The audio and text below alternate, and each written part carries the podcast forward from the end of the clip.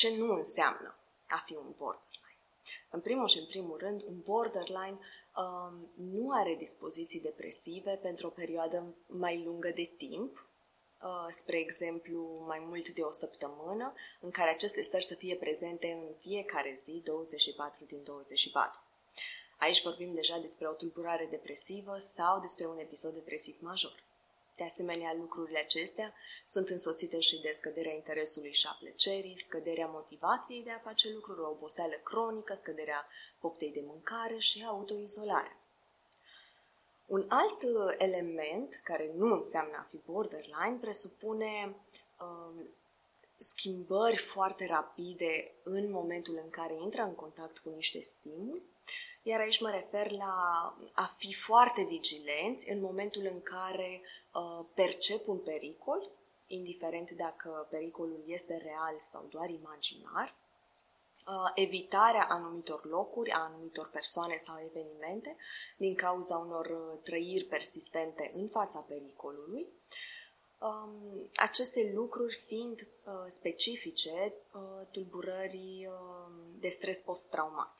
Când vorbim despre borderline, dacă ar fi să ne uităm uh, sub lupă la ce înseamnă uh, o tulburare de personalitate, este important de precizat că sunt patru tipuri de borderline. Mai exact, cel descurajat, unde există tendințe depresive, iar lucrurile care îl, defin, îl diferențiază față de celelalte tipuri este uh, faptul că avem dificultăți în luarea deciziilor, o nevoie incredibil de mare de a fi printre oameni,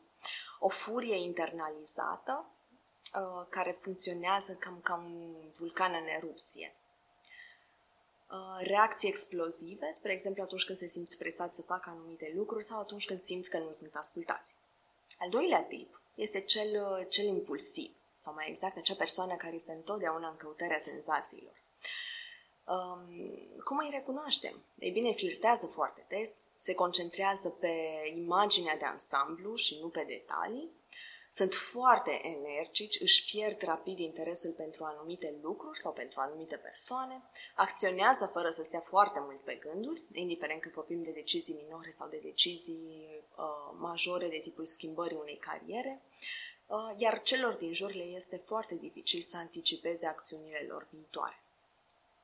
Al treilea tip este cel instabil emoțional, care seamănă foarte mult cu un copil țâfnos. Își exprimă imediat enervarea și iritarea sau insatisfacția, are dificultăți majore atunci când trebuie să-și aștepte rândul, de exemplu,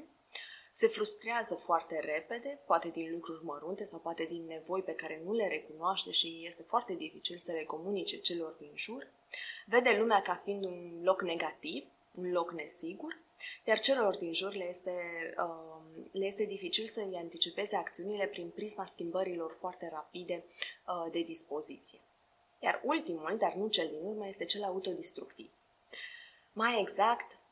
acea persoană cu o stimă de sine foarte scăzută, iar în momentul în care este pus de pildă în fața luării unei decizii sau în momentul în care simte presiunea din partea celor din jur pentru a face anumite lucruri care vin în contradicție cu ceea ce își dorește în momentul respectiv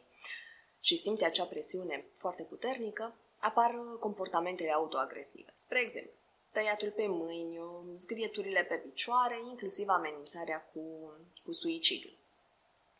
sunt foarte adesea indeciși și uh, prezintă